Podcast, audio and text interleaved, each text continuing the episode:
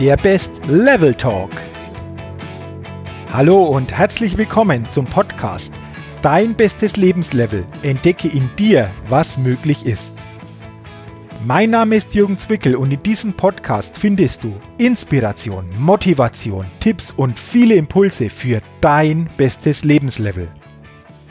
Schön, dass du heute mit dabei bist.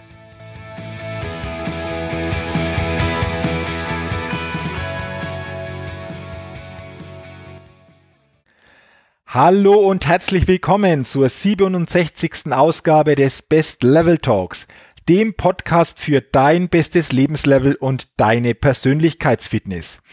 Ja, liebe Podcast-Hörerin, lieber Podcast-Hörer, in der heutigen 67. Ausgabe freue ich mich wieder ganz besonders, einen spannenden Interviewgast begrüßen zu dürfen. Denn mein heutiger Interviewgast ist erfolgreicher Unternehmer, ein ehemaliger Leistungssportler, ist selbst Redner, Coach und auch Berater. Und jetzt kommt das ganz Spannende. Er ist zweifacher Tennis-Weltrekordhalter. Und deswegen freue ich mich heute ganz besonders auf Frank Fuhrmann im Best Level Talk. Frank, herzlich willkommen und schön, dass du dir die Zeit nimmst für dieses Podcast-Interview. Ja, Jürgen, vielen, vielen herzlichen Dank für die, für die Einladung. Ich freue mich, ähm, mit dir zusammen auf Sendung zu sein und äh, freue mich auf deine Fragen und auf das Interview und schauen wir mal, was da also kommt. Ja, ich bin auch gespannt und die erste Frage, Frank, die ich immer habe, wohin geht denn die Interviewleitung? Also wo treffe ich dich denn jetzt in diesem Moment an? In diesem Moment findest du mich in meinem Kreativbüro in Aalen in Baden-Württemberg. Ah ja, okay, okay. Wie ist dann das Wetter bei euch? Wenn ich nämlich hier aus dem Fenster blicke, dann ist hier blauer Himmel im Frankenland. Äh, wie ist es, wie ist es so in Aalen derzeit? Bei uns ist es genauso. Wir haben eine der schönsten Herbstwochen, die ich seit vielen Jahren mich daran erinnern kann, mit viel Sonnenschein bis Temperaturen zu 26 Grad. Ähm, waren viel draußen in der Natur in den letzten Tagen, haben das nochmal richtig genossen. Also es ist ein Traumherbst im Moment. Hm, kann ich bestätigen. Apropos Natur, ich war Montag Bergwandern, also ähm, super Wetter, super Ausblick und von dem her ist das Wetter natürlich ein Genuss und ich glaube, wie du gesagt hast, solche Zeiten sind einfach auch mal nötig, ähm, solche Tage einfach besonders zu genießen, oder? Oder wie siehst du das? Ich nehme es einfach als Energietankstelle. Also ich war jetzt drei, vier Mal laufen in der Natur. Ähm, Joggen, ähm, die Schwaben mhm. nennen das Laufen ja immer ein bisschen anders. Und ähm, ja, es ist, füllt einfach die Tanks wieder auf. Die Tanks, die durch viele Arbeit und hektischen Alltag ähm, leer gezogen wurden, kann man in der Natur bei so einem Wetter natürlich herrlich wieder auffüllen. Mhm. Du hast gerade so ein interessantes Stichwort gegeben, so Energietankstellen, wie du es genannt hast. Mhm. Ähm, Natur ist, denke ich, wahrscheinlich eine Energietankstelle für dich. Gibt es weitere Energietankstellen, die du für dich so nutzt? Ja, auf alle Fälle. Ähm, es gibt ähm, meine Einstellung, ähm, ist eine Sache, mit der ich mich sehr intensiv beschäftige, auch durch meinen Hintergrund mit der positiven Psychologie, wo es mir darum geht, eine positive Grundeinstellung fürs Leben zu bekommen. Das ist eine enorme Tankstelle, aus der ich sehr viel Energie schöpfen kann, was allerdings ein bisschen Training bedeutet, die aufzubauen. Aus positiven Beziehungen natürlich, die man im Leben entwickelt hat, sei es Partnerschaft, sei es Familie oder Freunde, ähm, das sind Energietankstellen, die einem helfen und natürlich auch die positiven Erfahrungen, die man im Leben macht, ähm, die man sammelt, wie Flow-Erlebnisse, wo man also völlig zeitvergessen ähm, Dinge erledigt, wo man richtig gut drin ist und nach zwei Stunden merkt, wo ist die Zeit hin. All diese mhm. Sachen sind für mich gute Energietankstellen. Mhm. Frank, wir, wir sind ja jetzt schon so mitten im Thema. Du hast gerade gesagt, so diese positive Grundeinstellung ist wichtig mhm. und es bedarf aber auch ein Stück weit Training. Ich glaube, das ist für die Hörerinnen und Hörer wahrscheinlich auch sehr interessant. Also, wie schaffen wir es aus deiner Erfahrung denn so eine positive Grundeinstellung fürs Leben zu bekommen? Und wie können wir das auch immer wieder trainieren, um das wirklich zu festigen, um da wirklich stark zu sein? Welche, welche Tipps hast du denn da? Als allererstes ist es so, dass ich ein Zitat meistens mit anbringe, eine indianische Weisheit, die sagt, das Leben ist ein Berg und kein Strand.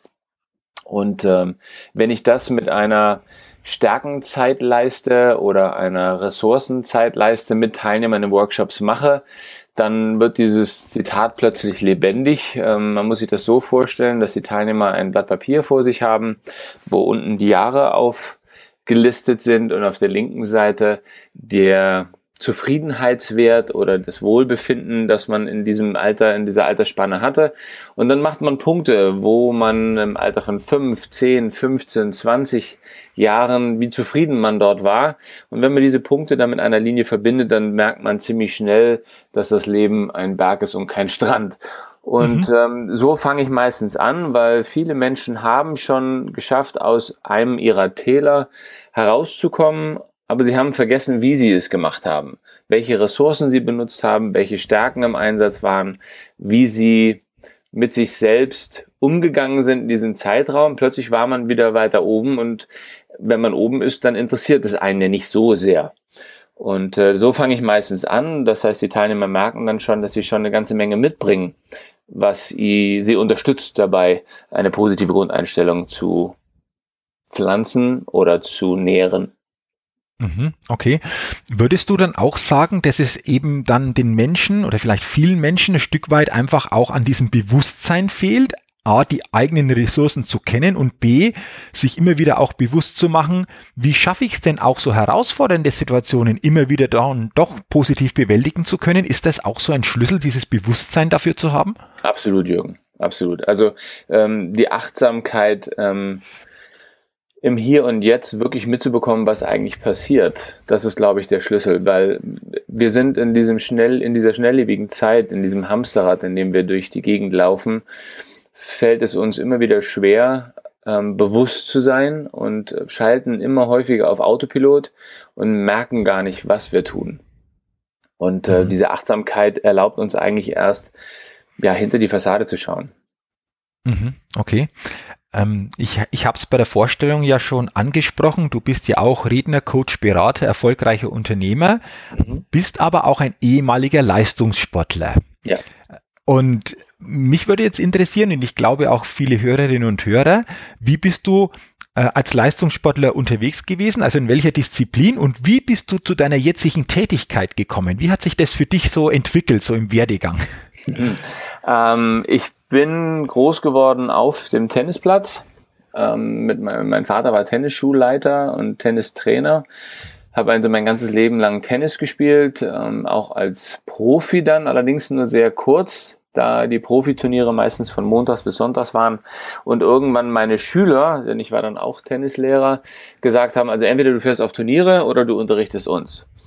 Und ähm, bin dann sehr schnell erfolgreich geworden im Squash das war also meine zweite Disziplin, war dann sehr schnell hessischer Meister und war dann ziemlich schnell in der B-Nationalmannschaft. Äh, unter den ersten acht in Deutschland war meine beste Platzierung.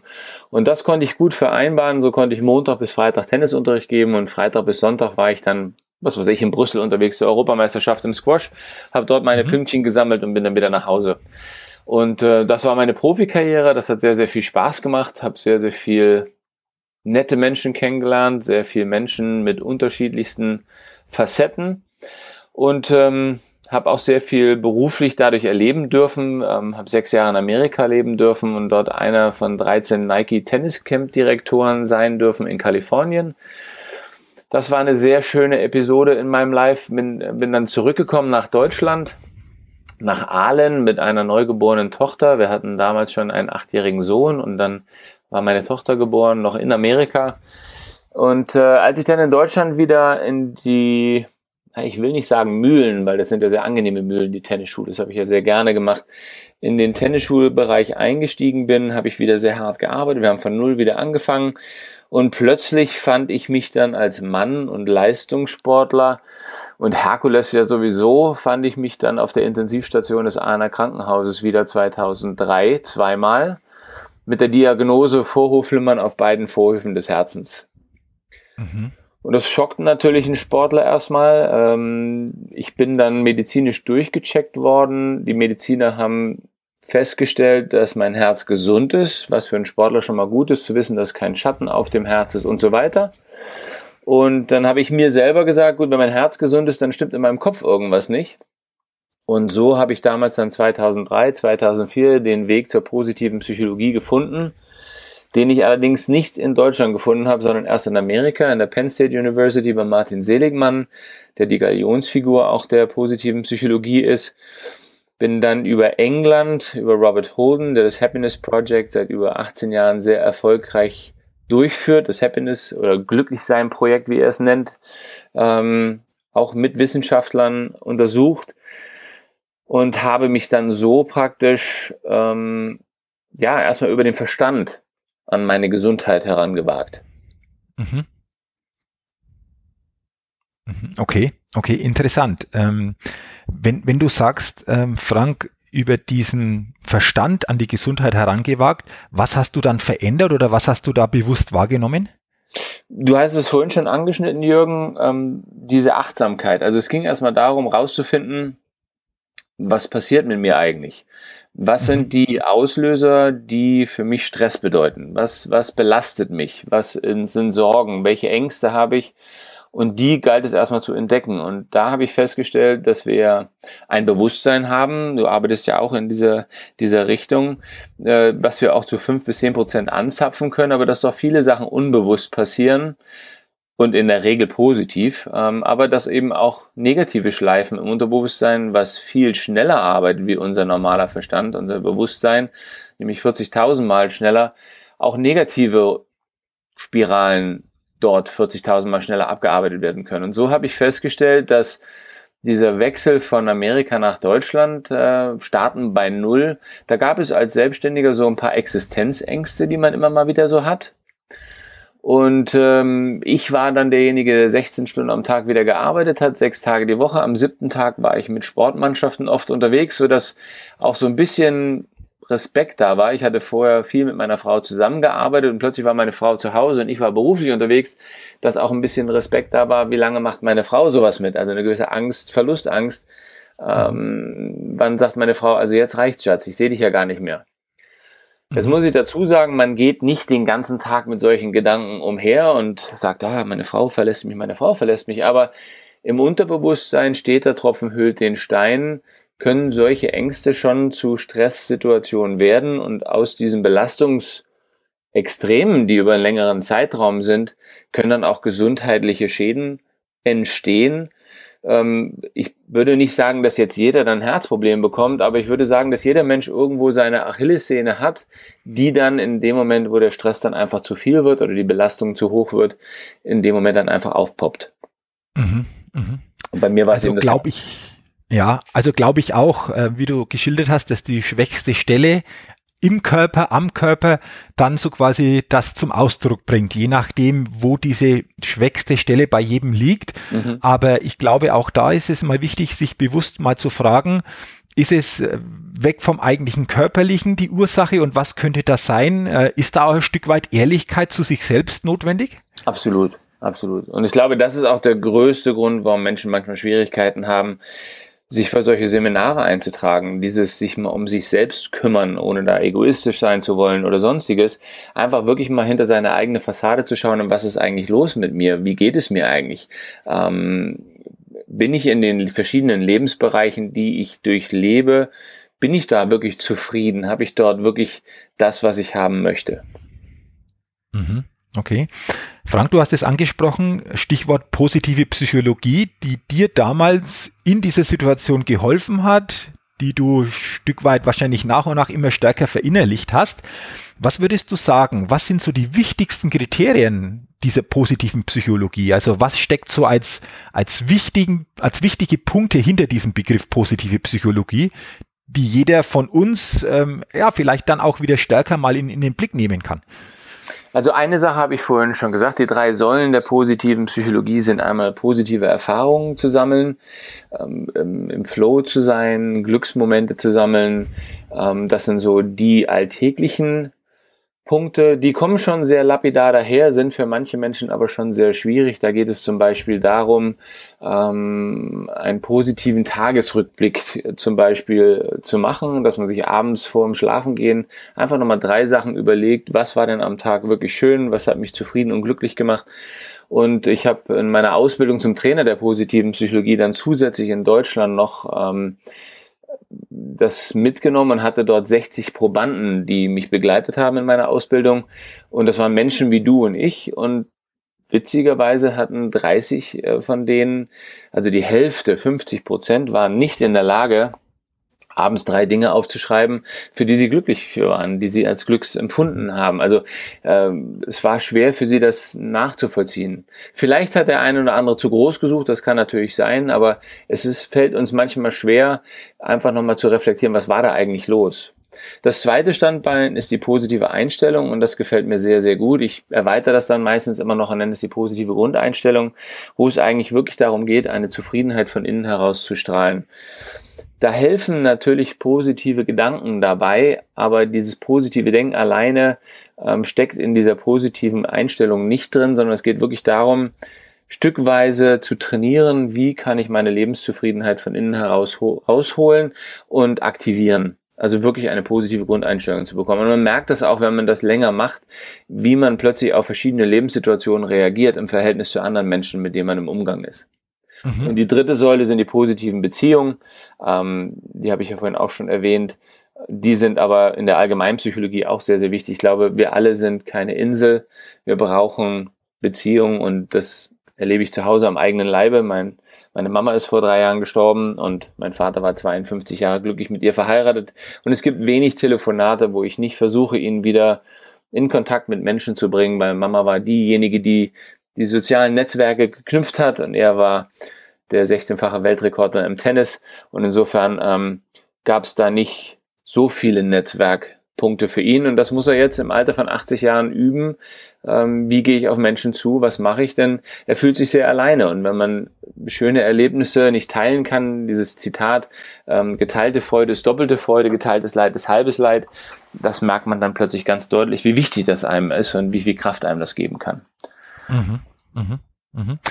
Du hast äh, angesprochen, dieses Thema Lebenszufriedenheit erhöhen. Mhm. Hast du ein paar Tipps, so vielleicht auch einfache Tipps? Manchmal äh, finde ich, gerade im Einfachen liegt das Geniale ähm, für die Hörerinnen und Hörer, wie wir so im täglichen, vielleicht durch einfache Dinge unsere Lebenszufriedenheit erhöhen können?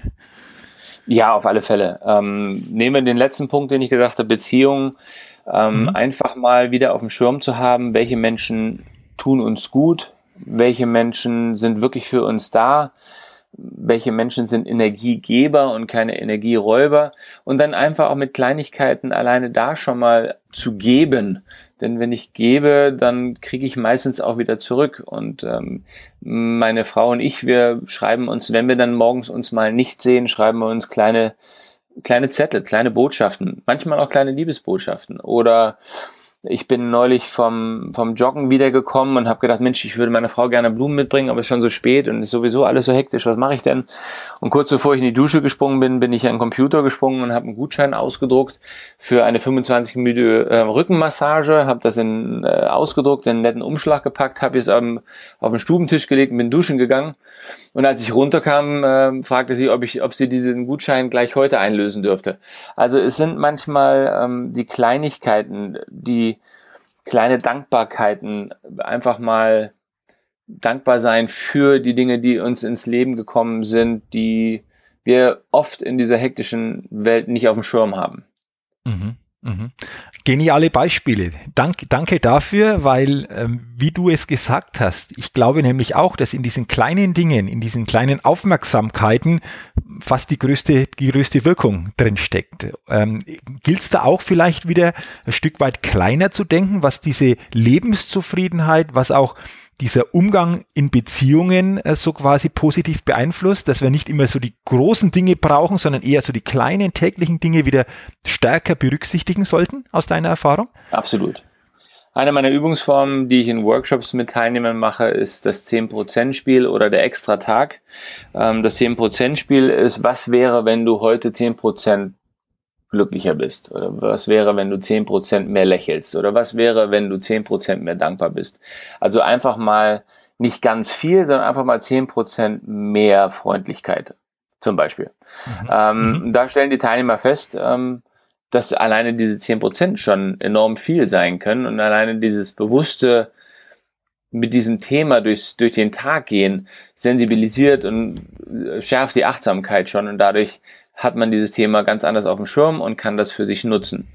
Der extra Tag ähm, ist eine Übung, die mein Mentor Robert Holden mir mitgegeben hat, ist, was würde passieren, wenn ein, ein Geist uns einen extra Tag schenkt? Wir hätten also einen extra Tag zur Verfügung und wie würde man den nutzen? Und da stelle ich, wenn die Leute mir dann Briefe schreiben, immer wieder fest, dass es gar nicht die großen Dinge sind, dass man nochmal zu den Hiobs Pyramiden nach Ägypten muss oder sonstige Sachen, sondern es sind meistens die Kleinigkeiten, die dann plötzlich sehr, sehr wertvoll werden und die man im Alltag viel zu wenig genießt. Mhm. Mhm. Okay, interessant. Also zwei tolle Beispiele. Diese zehn Prozent, die wirken jetzt gar nicht so viel, aber ich glaube auch, wenn ich mir das jetzt selbst überlege, darauf sich zu fokussieren, zehn Prozent freundlicher zu sein, zehn Prozent mehr zu lächeln, ähm, zehn Prozent vielleicht auch aufmerksamer durch den Tag zu gehen, mhm. das hat im Endeffekt eine große Auswirkung. Absolut, absolut. Okay, okay. Ja, cool. Danke für diese Beispiele. Frank, was mich jetzt noch interessiert, du hast ja auch gesagt, du warst einige Jahre auch in den USA. Mhm. Wie würdest du, was dieses Thema betrifft, diese Lebenseinstellung, Grundeinstellung, Lebenszufriedenheit, so dieses, die Bevölkerung in den USA mit der Bevölkerung, mit den Menschen so in Deutschland vergleichen? Welche Unterschiede hast du denn da festgestellt? Oh, das ist eine intensive Frage. ähm, äh, ich möchte es mal so beantworten. Also erstmal darf ich äh, dazu sagen, dass Amerika riesengroß ist und ich habe in Amerika gearbeitet wie der Amerikaner. Ich hatte also nur zehn Tage Urlaub und habe nur in Anführungsstrichen Kalifornien, Nevada und Arizona genießen dürfen. Also mehr von dem Land habe ich in den sechs Jahren nicht kennengelernt und ich glaube, dass auch da in diesem großen Land nochmal gravierende Unterschiede sind. Der mhm. kalifornische Mensch, wie habe ich ihn kennengelernt? Er ist super freundlich, Mhm. Ähm, in deutschen, in deutschen Maßstäben super oberflächlich. Mhm. Aber er hat gelernt, mit den Dingen nicht so gestresst umzugehen. Es, das Leben ist in Kalifornien und Amerika nicht unbedingt leichter, in vielen Sachen sogar aggressiver und härter, würde ich fast sagen, als in Deutschland. Also ich kenne viele meiner Freunde haben zwei Jobs um überhaupt finanziell das Leben so zu stellen, wie sie das Leben gerne leben möchten. Ähm, und ganz geschweige dessen, einer meiner Freunde, dessen Tochter hatte einen Schaukelunfall im, im Alter von neun und hat sich den Pellarbone gebrochen. Das ist ein Hüftknochen, der wichtig ist für die, für den Wachstum des Kindes auch. Und die Operation hat 15.000 Dollar gekostet. Und er muss zehn Jahre jetzt einen zweiten Job lang arbeiten, um diese Rechnungen zu bezahlen vom, vom Hospital, vom Krankenhaus. Ähm, also ist es nicht alles leichter, aber sie gehen anders damit um. Also wenn der mhm. Amerikaner dann an den Strand geht und hat einen Day off, also einen Tag frei, dann ist ihm alles andere egal. Das würde dann wieder bei uns bedeuten, der ist nicht verantwortungsbewusst und ähm, arbeitet nicht konsequent genug. Auf der anderen Seite hat er eben gelernt, ähm, uh, all is well. Ich weiß nicht, ob er, alles ist gut. Ne? In dem mhm. Moment ist dann halt alles mhm. gut und jetzt lasse ich halt mal die Beine baumeln. Ähm, Nichtsdestotrotz, ähm, das gesagt, habe ich in Amerika auch schon mit dem Thema im Mentaltraining sehr viel angefangen und gibt's dort genau die gleichen Symptome und Probleme wie hier auch. Nur unterm Strich im Alltag höre ich die Amerikaner weniger jammern. Das gehört nicht zur Kultur. Mhm. Also in Kalifornien okay. zumindest. Mhm. Okay. Also das so als wesentliche Unterschiede. Hat mich jetzt einfach interessiert, nachdem du ja einige Jahre in den Staaten einfach auch warst, wie so die, die markantesten Unterschiede einfach auch sind. Und äh, ich glaube, es ist dann dennoch wieder so ein Thema dieser Grundeinstellung wahrscheinlich, oder? Mhm. Wobei es ist, es ist, also ich habe immer versucht, diese Calif The Californian Way of Life, diesen kalifornischen äh, Weg des Lebens, der hat immer noch so ein bisschen was von diesem Surfer Spirit, von diesem ähm, äh, Beach Boy Surfgeist so in mhm, sich. Mhm. Ähm, den nach Deutschland zu transportieren, war mir nicht möglich. Also ich habe festgestellt, Deutschland ist ein Land, wir, wir haben unsere absoluten Vorzüge dadurch, diese Akkuratheit, diese Pünktlichkeit, diese Zuverlässigkeit, dieses ähm, Strebsame. Ähm, wir haben Tugenden, die sind wahnsinnig toll, aber ich glaube, in unserer Freizeit, um die Energiespeicher wieder zu füllen, müssen wir ja auch mal loslassen, mal die Beine baumeln lassen, mal alle Zähne gerade sein lassen. Und das müssen wir ein bisschen mehr lernen, wie die Leute in Kalifornien, weil hier ist es so, ich habe dann versucht, diesen Californian Way of Life so ein bisschen für mich selber zu leben, habe aber festgestellt, in Deutschland fährt ein ICE und entweder du steigst da ein mhm. oder du machst das so ein bisschen, äh, bist so ein bisschen auf der, auf der Nebenschiene. So mhm. als Aussteiger so ein bisschen unterwegs. So habe ich es gefühlt für mich selber. Okay. Interessant, also interessant. Ähm, aber ich glaube, das ist ja auch wieder etwas, und du hast es angesprochen, dass wir ja lernen dürfen, vielleicht auch ähm, trainieren dürfen, vielleicht einfach auch da wieder stärkeres Bewusstsein für diese für diese Dinge kriegen sollten. Und ähm, du bist ja auch Mentaltrainer für Leistungssportler. Mhm. Was können denn wir, ich sage jetzt einfach wir oder die normalen Menschen, die jetzt keine Leistungssportler sind, aus einem Mentaltraining für Leistungssportler auch mitnehmen? Stichwort trainieren. Welche zwei, drei Punkte gibt's denn da, wo du sagst, das betrifft nicht nur Leistungssportler, sondern diese Punkte, die sind auch für jeden anderen Menschen im täglichen wichtig und gut umsetzbar? Also äh, erstmal ähm, sind Leistungssportler zum Glück auch Menschen wie du und ich. Ja, ja. Das auf jeden Fall. Ich habe es ich hab's jetzt einfach so gemeint, äh, dass der, der, ja, der normale, ich sag mal normaler Mensch jetzt in Anführungszeichen eben nicht so in dieser Leistungssportler-Schiene unterwegs ist, aber dennoch, glaube ich, von dieser Schiene profitieren kann. Und, und das, das wollte ich damit zum Ausdruck bringen. Ne? auf alle Fälle, auf alle Fälle. Ähm, der Leistungssportler hat bedingt durch sein Programm, also ich arbeite mit verschiedenen Sportlern zusammen, insofern sind da verschiedene Modelle, ähm, erstmal gelernt, ähm, mit Zielen umzugehen äh, und Ziele mhm. sich zu setzen. Ähm, diese Ziele sollten möglichst positiv behaftet sein, also sie sollten in sich positiv sein, sie sollten ökologisch um, umweltsituationsmäßig umsetzbar sein, sie sollten sinnespezifisch sein. Das heißt, ein Sportler visualisiert sich seine Ziele sinnesspezifisch. Das heißt, er sieht sich schon im Ziel und hört und riecht und schmeckt und fühlt, wie sich das anfühlt, wenn er dann da ist. Ähm, er weiß, dass sein Ziel interessant ist. Er weiß, dass es seins ist. Es ist individuell und er kann es testen, weil er auf dem Weg zu seinem Ziel Etappenziele sich setzen muss, sei es Trainingsabschnitte, ähm, sei es Vorbereitungsabschnitte. Und diese, ja, ich nenne es sogar positiv, also diese Abkürzung für dieses Ziele setzen, das ist etwas, was der Sportler viel intensiver trainiert wie der Otto Normalverbraucher, weil er es einfach für seinen alltäglichen Job braucht. Ähm, das ist eine Sache, die er etwas intensiver macht und wo gerade das Visualisieren, gerade sinnspezifisch Visualisieren, wir als normale Menschen viel anzapfen können. Dann äh, hat er noch viel intensiver mit Höhen und Tiefen im Leben umzugehen wie wir. Ähm, nehmen wir mal, äh, ich habe jetzt gerade Handballmannschaften betreut in der Bundesliga wo jede Woche, manchmal in englischen Wochen sogar zweimal die Woche, ähm, er entweder ganz oben ist oder ganz unten im Keller ist. Also es gibt da kein, mal gibt es eine Unentschieden, aber in der Regel gibt es kein Mittel. Ähm, wenn in der Wirtschaftslage oder in der wirtschaftlichen Situation irgendwas passiert, dann sind die Auswirkungen meistens erst ein halbes Jahr später zu spüren. Der Sportler spürt das viel schneller, das heißt, er hat gelernt, viel schneller Coping-Strategien sich anzuschaffen, also Strategien, mit denen er aus einer Talsohle wieder herauskommt. Und wenn er das nicht schaffen sollte, weil er ja auch nur ein Mensch ist, wie du und ich, dann gibt es eben auch die Sportler, die an sich zweifeln. Nehmen wir ein gutes Beispiel momentan im Tennis. Ähm, der Angelique Kerber, die ja sehr, sehr erfolgreich vor einem Jahr Australian Open gespielt hat und momentan ähm, keinen Fuß richtig auf dem Fußboden bekommt wieder, wobei sie ja nicht schlechter Tennis spielt wie vor einem Jahr.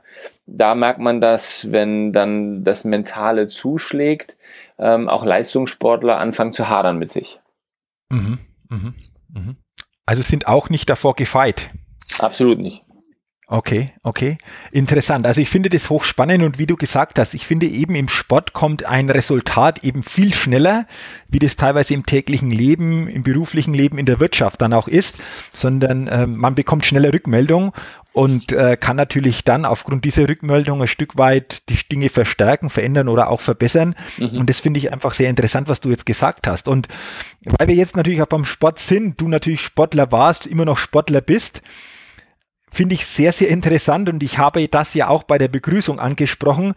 Du hältst ja zwei Tennis-Weltrekorde. Ja, da kommt jetzt leider so ein kleines weinendes Auge. Es gibt ja keine, es gibt ja keine Zufälle im Leben. Ähm, okay.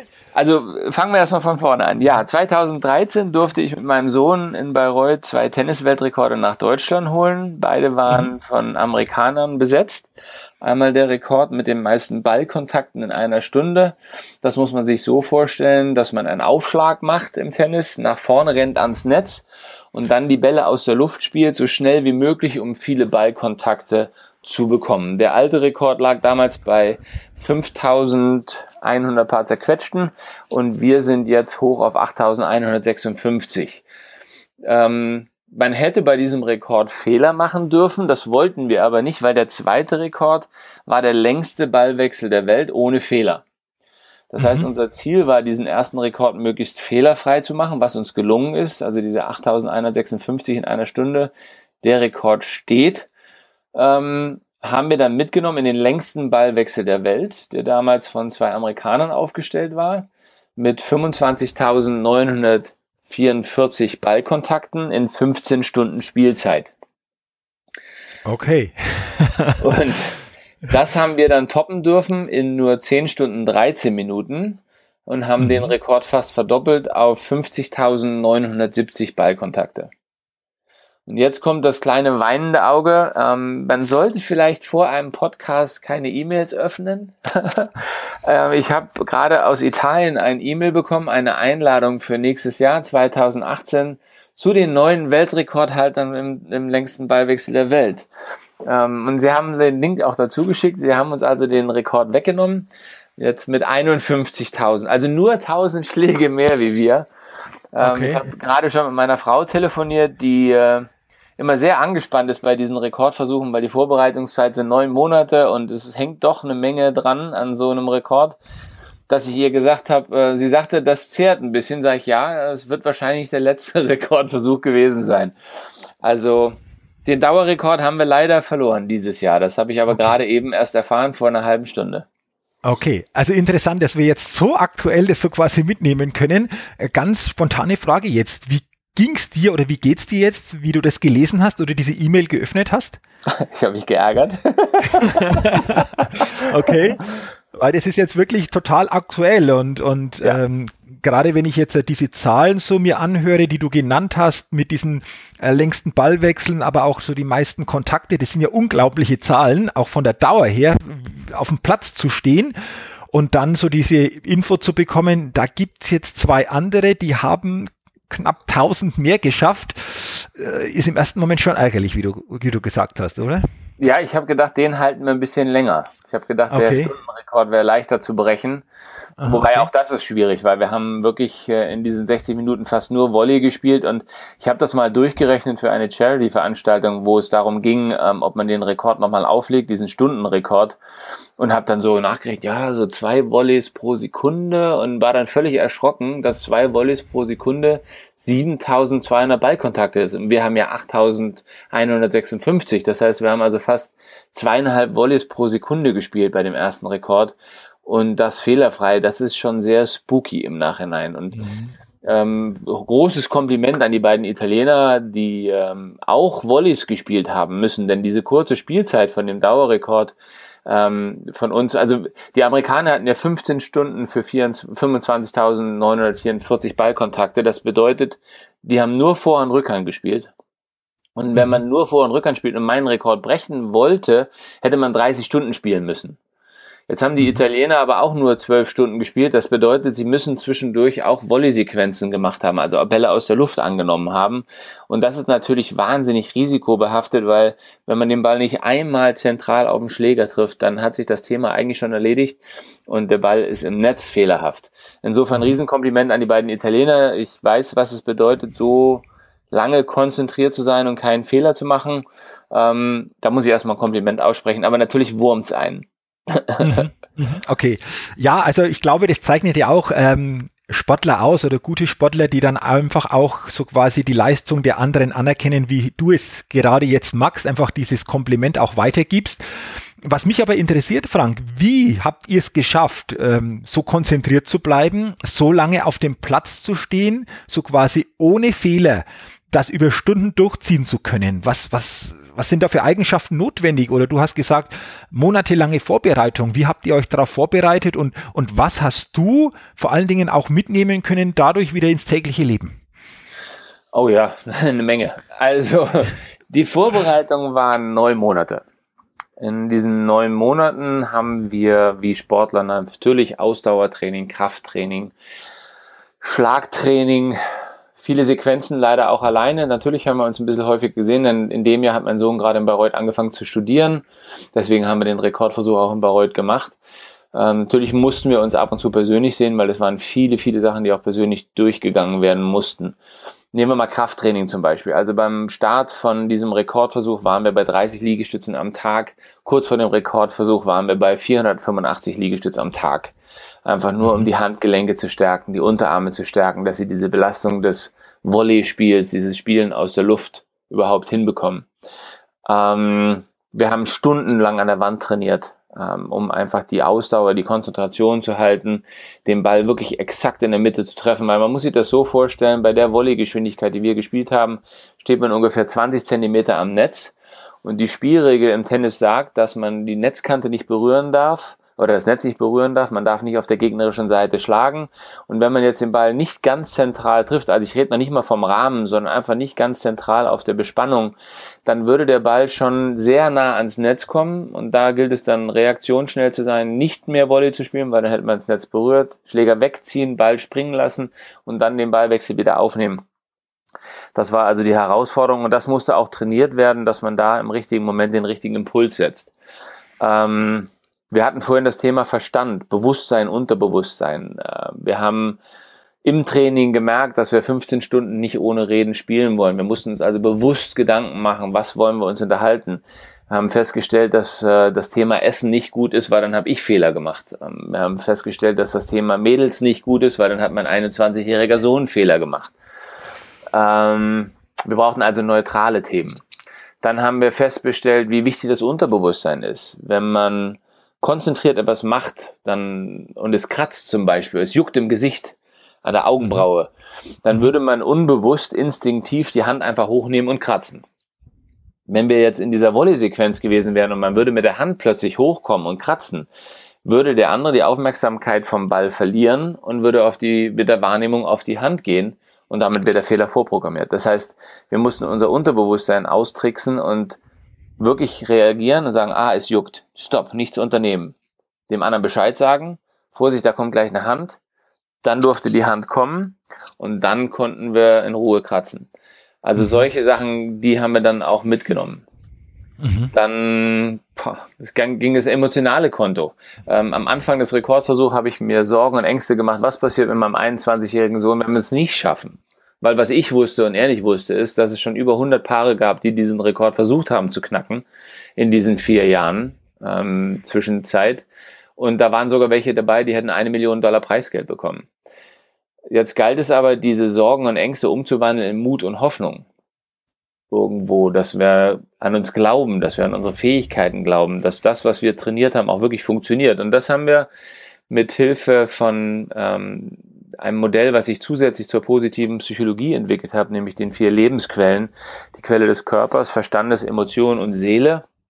Diese vier Lebensquellen immer wieder anzufüllen, aufzufüllen und in Balance zu halten im oberen Bereich. Und gerade da im emotionalen Konto war es wahnsinnig wichtig, wirklich viele positive Emotionen zu sammeln.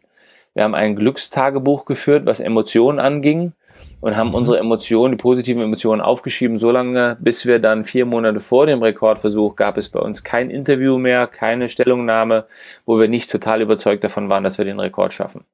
Mhm. Mhm. Okay.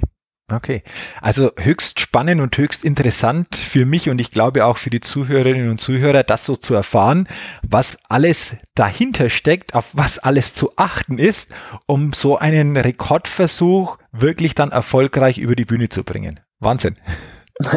Ja. Also da auch nochmal Kompliment, auch wenn jetzt ein Rekord an die Italiener gegangen ist, aber nochmal Kompliment an dich und deinen Sohn, äh, weil ich finde das einfach unglaublich. Äh, von der Vorbereitung, von der Idee und dann vor allen Dingen von der erfolgreichen Durchführung äh, ist für mich jetzt, wenn ich das so höre, wenn du das so schilderst, einfach der Hammer, auf was es alles zu achten gilt.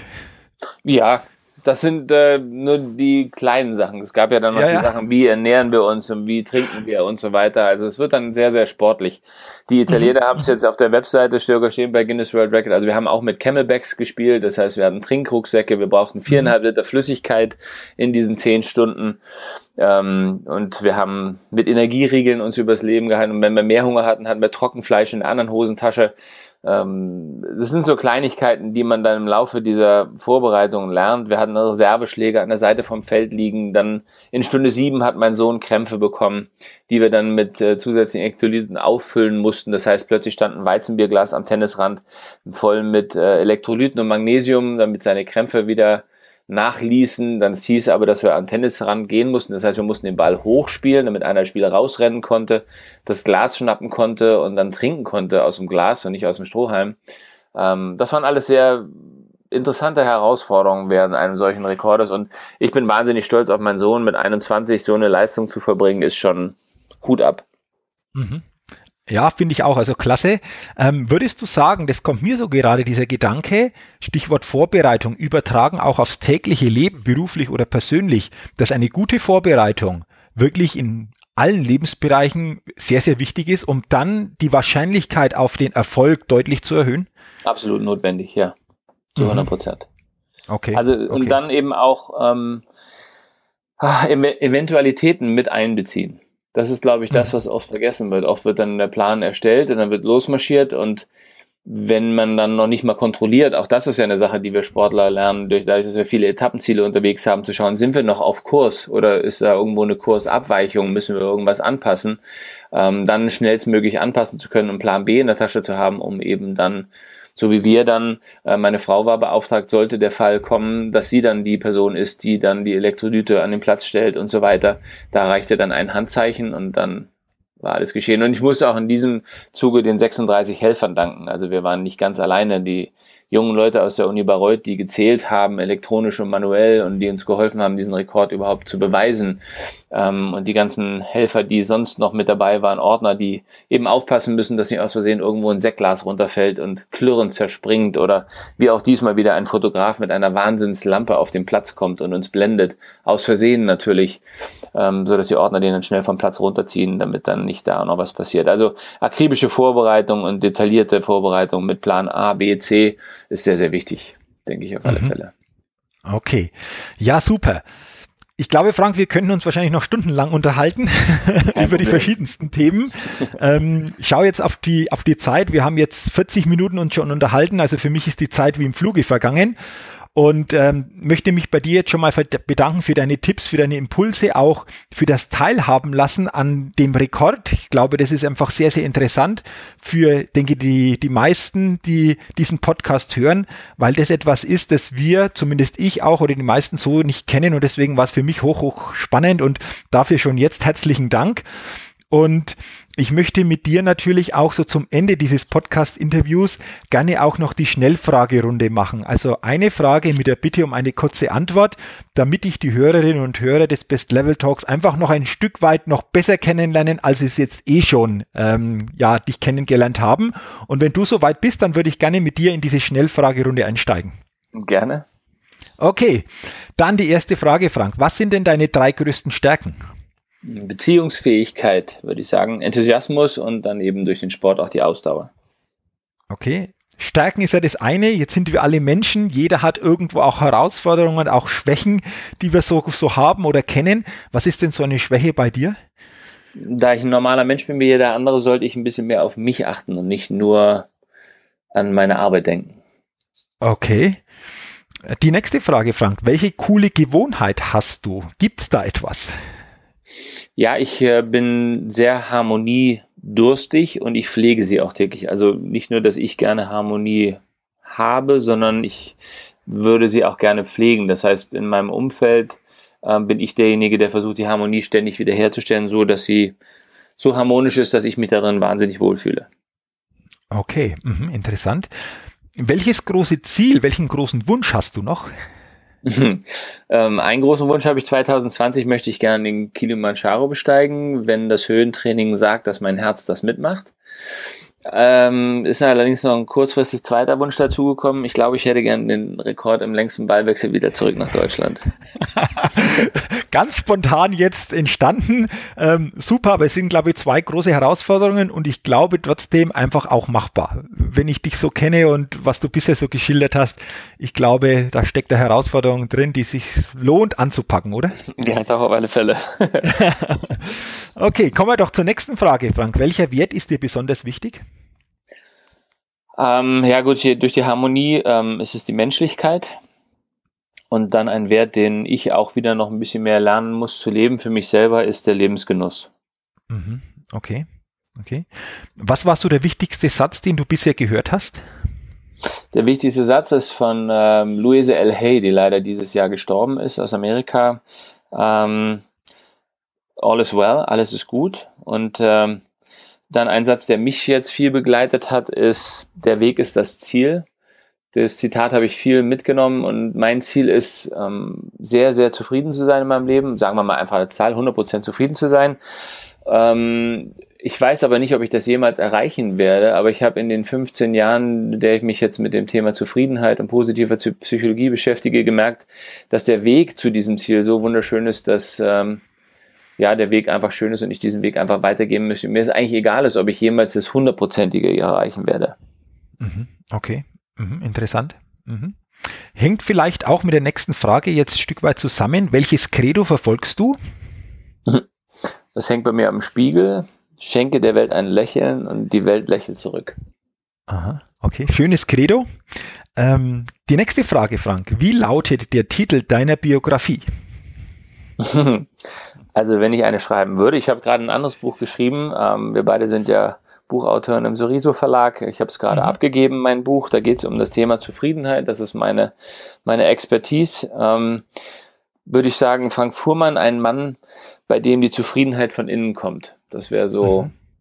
Ich möchte, dass wenn die Leute mich sehen, dass sie merken, er ruht in sich selbst. So, das wäre schön. Mhm. mhm. Schöner Titel. Okay. Dann die nächste Frage, Frank. Mit wem würdest du gerne, wenn es schon mal passiert, denn im Fahrstuhl stecken bleiben und warum? ähm, einmal hab, würde mir der Dr. Wayne Dyer einfallen, der leider vor einem Jahr auch schon nicht mehr bei uns ist. Ein Mensch, den ich auf der Bühne in Amerika sehr oft kennenlernen durfte und der diese innere Ruhe und Gelassenheit ausstrahlt auf der Bühne und auch in Gesprächen und ich habe stundenlang mich mit ihm unterhalten können und er ist ein Mentor für mich auch. Ähm, mit dem würde ich einfach im Fahrstuhl sein und würde ihn nach seinen Lebensweisheiten fragen und einfach stundenlang zuhören. Manchmal würde ich aber auch gerne Konzernchefs im Fahrstuhl haben von einem großen Unternehmen und einfach mal fragen, wie wichtig der einzelne Mensch für sie ist. Das ist so ein Punkt, wo ich sage, was zählt der Mensch in der heutigen digitalisierten Welt noch und wie wichtig sehen Konzernchefs das Potenzial Mensch im Verhältnis zu Potenzial Zahlen und Ergebnisse. Mhm, interessant, okay, mhm, interessant. Vorletzte Frage. Wer wird Millionär? Ist fast schon eine Kultsendung. Stell dir mal mhm. vor, du wärst auf diesem Stuhl, könntest den Telefonjoker ziehen. Wen würdest du denn anrufen? Äh, ich habe jetzt aufgeschrieben Bodo Krops. Da, meine Frau hat beim Korrekturlesen dahinter geschrieben, echt jetzt? Ich hatte das vorher mal mit ihr durchgesprochen. Und äh, es war der frühere Präsident meines Squash-Clubs, der sehr enttäuscht war, dass ich nach Amerika ausgewandert bin. Und wir waren im Fernsehen eingeladen zu einer Talksendung. Und dort gab es so Schnellfragerunden äh, beim hessischen Fernsehen. Und äh, ich saß mit meiner Hand auf der Klingel und wollte, ich habe keine Frage beantworten können. Ich bin wirklich nicht auf den Kopf gefallen, aber er war so schnell und hat alles gewusst. Ich glaube, wir haben 15 Fragen beantworten müssen gegen ein anderes Team und er hat sie alle beantwortet. Ich glaube, ich würde ihn anrufen. Mhm. Okay, okay. Und dann die letzte Frage. Bisschen mit einem Schmunzeln. Stell dir vor, du kommst auf eine einsame Insel und kannst drei Dinge mitnehmen. Was wäre das? Da ich mir die Frage schon öfters gestellt habe, kann ich da wie aus der Pistole geschossen antworten. Allerdings ist die Frage, äh, die Antwort wahrscheinlich nicht für jeden nachvollziehbar. Also einmal meine Frau und mhm. dann Nagelnecessaire und eine Dose Nivea-Creme. Und ähm, okay. das sind so die Dinge, die mir wahnsinnig wichtig sind. Ah, okay. Also wie ich es gesagt habe, liebe Hörerinnen und Hörerinnen, ich glaube, in dieser Schnellfragerunde habt ihr jetzt meinen Interviewgast heute, den Frank Fuhrmann, noch besser kennengelernt. Wenn ihr noch ein bisschen mehr erfahren wollt, dann geht doch bitte auf die Seite www.jürgenzwickel.com slash interview Frank Fuhrmann. Ich wiederhole es noch einmal www.jürgenzwickel.com slash interview Frank Fuhrmann. Da findet ihr noch ähm, mehr, ja, zu meinem heutigen Interviewgast auch Buchempfehlungen und deswegen schaut doch gerne auch auf diese Seite. Frank, zum Ende des Podcasts.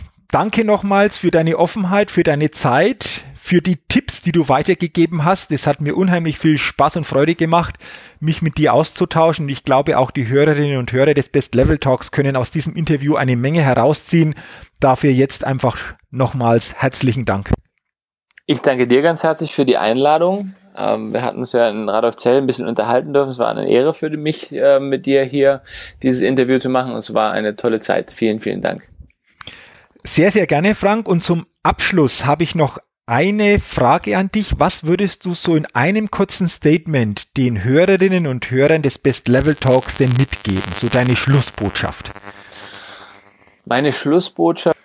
Ich würde mir wünschen, dass die Hörer ihre Stärken, Ressourcen und Fähigkeiten, die sie jetzt schon im Leben haben, ähm, wiederfinden und aktivieren, um damit ein, ein noch mehr aus ihrem Leben zu machen. Das ist eigentlich auch die große Botschaft der positiven Psychologie, die sagt, ähm, wir nehmen die Stärken, Fähigkeiten, Ressourcen der Menschen im Hier und Jetzt, machen sie ihnen bewusst, aktivieren sie, bauen sie weiter aus und lassen den Mensch damit in eine bessere Zukunft gehen.